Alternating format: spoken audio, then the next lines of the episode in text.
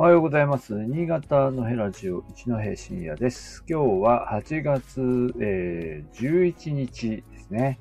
11日木曜日になります。えーまあ、もうすぐこう、あの、お盆の帰省シーズンもやってくるということで、まあ、あの、ね、新潟の中でも、えーちょっともうそろそろ夏のお休みに入るかなっていうような雰囲気の時期かなと思いますし、まあ、今日は山の日か。そうですよね。えーということで、暦としてはお休みになっているかと思います。えっと、まあ、大学の方では今週は集中講義というのが行われていまして、えーまあ、私は授業担当してないんですけども、あのえー毎年あのこの集中講義でも映像制作の授業がありまして、まあ、私はサポート的な立場で、えー参加をしています。えー学生があの昨日、えーと新発田市内を撮影して、えー映像を、まあ、いろんなところでお世話になってですね、撮ってきたんですけども、まあ、それがあの今日明日で編集されて、作品として、えー明日上映ということになってまして、まあ、今日もまた途中から様子見に行こうかなと思っています。さて、えーというわけで8月、まあ、15日、まあ、8月6日、8月9日ですね、広島、長崎の原爆から77年ということで、えー報道たくさんありあ行われていましたし、それから、えーまあ、終戦に記念日に向けての放送というのもいろいろとされているところですが、新潟市内のニュースとして、えー昨日出ていたので、水戸京公園の慰霊祭の話が、えー慰霊祭、献花式の話が、えー出ていましたので、その話をしたいと思います。えー水戸京公園という場所については、えーこの番組で言うとですね、第30回、ポール30ですね。30で、えー一度お話をしています。えー中央区、新潟市中央区の、まあ、場所としては、あーなんて言うんでしょうね。えー下、下と言われる、どちらかというと、こう、あのーなんというんだろう、河口部分に近いところですよね。えーに、あのー公園がありまして、まあ、水戸京っていうのは、あの、水先案内人という意味で、水先案内人の、なんか拠点みたいなところがあったのかな。まあ、ちょっと高台になってるんですよ。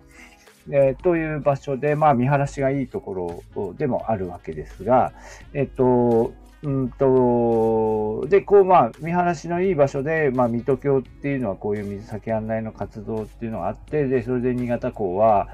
にはこういう人たちがいたんですよっていう、まあ、そういうことが元本来の意味としてあるんでしょうけど、まあ、当然その港湾施設と、えー少なからず関係がある場所でもあるということなんだと思うんですが、えー、と戦争関連の慰霊碑がいくつもここ立っています。で、ここで、えっ、と、まあ、昨日の記事では、8月10日の、えー空襲の犠牲になった新潟市民を追悼するという、えー献花式、が昨日行われたということが書かれています。これ私もずっと知らなかったですけどね、水戸京公園っていうところについて、その、昨年ちょっと、この番組で喋るのに調べた時に知った、えー場所なんですが、で、同時にその、えーその、新潟市内の戦争での被害ということについても、まあ、いろいろこう勉強する機会を得ました。で、8月10日、この日が何の日かというと、えー新潟市内で、えーと、まあ、空襲があって、えー47人が、少なくとも47人という書き方、昨日の新潟日報の記事では、少なくとも47人ということになってますが、47人が亡くなったというふうな、えー記事になっ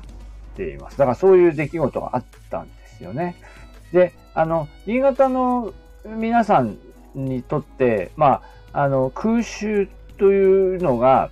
うーん、新潟市内であったっていう印象を持っている人あんまりいないんじゃないかなと思うんですけど、えーまあ、新潟県内でね、大きなあの、被害を受けた場所として、まあ、長岡はね、よく知られていて、まあ、それが、あの、長岡の花火大会につながっていくわけで、えー、なんか長岡の印象が強いと思います。また、新潟市というのは、あのー、原爆の話でもちょっと触れたことがあると思いますが、あの、原爆投下の、えー、候補地であったということもあり、大規模な、あの空襲に合ってないんですよね。だからまあ、あの、そういうこう、諸々のことを合わせて、まあ、新潟は、あの、空襲の被害に遭ってなかった、合わなかったというまとめになっているんだけども、まあ実際はそんなことはないということですよね。えっ、ー、と、8月10日に、えっ、ー、と、戦闘機16機で新潟港の、えー、施設に対して攻撃があって、まあ施設を攻撃といっても、もうこの頃はもう無差別爆撃に近い状態になってますので、まあ、港の近くの民家も銃撃されて、いわゆる機銃掃射で無差別にダーッと撃ってったんだと思いますが、まあ、47人が亡くなったという記録が残っています。で、確かこの時に、うーんと、えっと、多分ね、この場所に、えっとですね、鉄鋼丸事件のことも出てたんじゃないかなと思いますけど、まあ他にも、あの、ちょっともう一つ記録として出てくるのは鉄鋼丸事件というのがあって、あのー、これね、新潟工業高校に行った時に、新潟工業高校の中に、あの、慰霊碑というか石碑が立っていて、それで知ったんですけど、うんとですね、これはね、8月10日よりもうちょっと前かな、7月えー、鉄鋼丸事件はね、7月2日とかだった7月2日ですね。7月2日でに新潟市,、えーと、市内、えー、信濃川のの構内ですね。えー、で、あの、鉄鉄鋼丸事件というのが起きています。これ新潟鉄工所の、えー、船ですよね。えー、に乗って、勤労動員されていた、まあ、新潟工業の生徒、今、今当時どっちだろう。まあ、えっ、ー、と、第一工業高校、第二工業高校ってあるんですけど、えー、まあ、この、こう、鉄鋼丸、えっ、ー、と、こう、なんだ、えー、まあ、作業ね、勤労動員で、つ、つ、あの、に参加している、生徒たちが、を巻き込んで、えー、まあ、爆破、爆破事件があった。爆破事件ってこれね、なんて、嫌いに触れたんですよね。嫌いに、えー、まあ、嫌いもだから、要するに、あれですよね、アメリカ軍が投下して、っていうことだよね。アメリカ軍が投下をして、その、えー、まあ、港湾施設を使えないようにしてたんでしょうね。で、だけどそこでも、でもまあ、えー、その状態で、えー、作業に従事していたですかね。うん。あ、でもこれ帰る時って書いてるかな。うん。まあでもいずれにせよ、その、えー、あの、生徒たちが、あの、勤労動員で、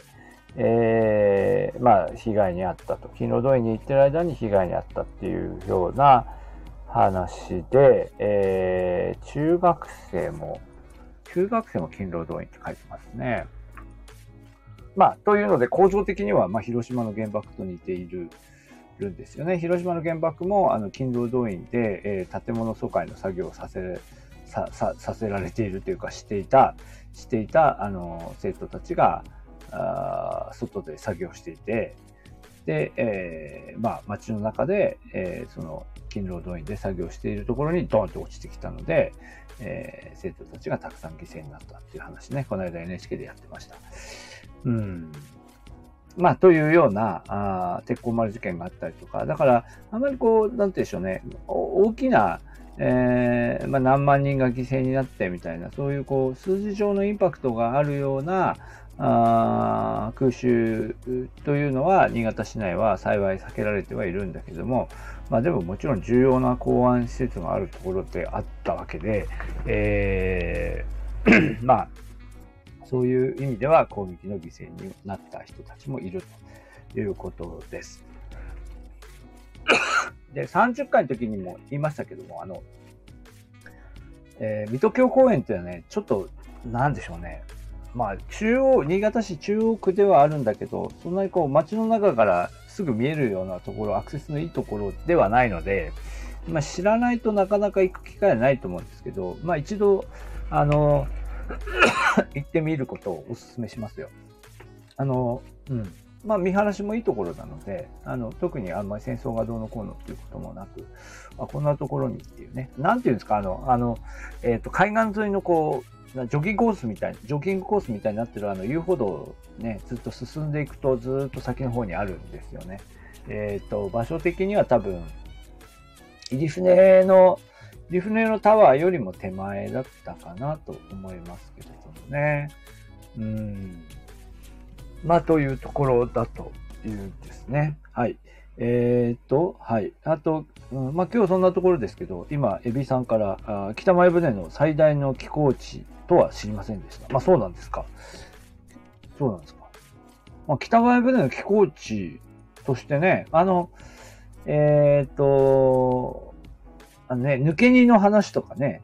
お話ししたことがあるんですけど、あの、河村長滝、長高っていうね、あのー、幕府の役人が来てね、えー、薩摩藩の抜け荷の取り締まりを行って、で、で、まあ、その結果なんですかね。その結果、長岡藩から、長岡藩から、あの、新潟港を取り上げて、で、直轄にするみたいな話があったんですけど、まあ、だからそれだけ、こう、取り扱い高多かったんですかね。まあ、でも、あの、抜け荷の話とか、あとあの、あれですよね。あのー、まあ、要するに琉球との交易みたいな、あ薩摩、薩摩琉球との、薩摩琉球が、まあ、あの、えー、本州で、なんか、貿易で設けていた場所としては、新潟っていうのがまず出てくるんですよね。うんと、あとどこだ？富山とかも出てくるのかな？富山とか、えー、まあ、要するに日本海側各地がその同じような話題がこう調べると出てくるんですけど、まあ、北海道、あの新潟はまあそういう意味では最大の場所だあ、敦賀か。敦賀とかも出てきますね。うん。まあ、そういったところですよね。まあ、だからそういうところも含めて、水戸峡公園というのは実はいろいろな記憶を留めている場所なんでしょう。なんかね、展望台みたいのがあって、その、その水戸峡の人たち、まあ、水先案内の人たちがこうやってこう、海岸の方を見てたんだな、みたいな場所あるんですけど、なんかね、その櫓みたいなやつは、なんか今テープ貼ってあって上に上がれないみたいなことをこの間聞きましたけど、まあ一度行ってみていただければいいかなと思います。はい。えー、まあ、というわけで、今日は、えっ、ー、と、水戸峡公園ね、新潟市中央区の水戸峡公園で、えー、慰霊祭があったということでしたので、えー、そちらのお話をしてみました。はい。えー、前回ね、行ってきた時の、水戸峡公園に行ってきた時のお話は、え、ー、と、この番組の30回、ボル30で、えー、お話をしていますので、まあ、よろしければそちらも聞いてみていただければと思います。はい。じゃ今日はここまでにいたします。えー、コメントありがとうございました。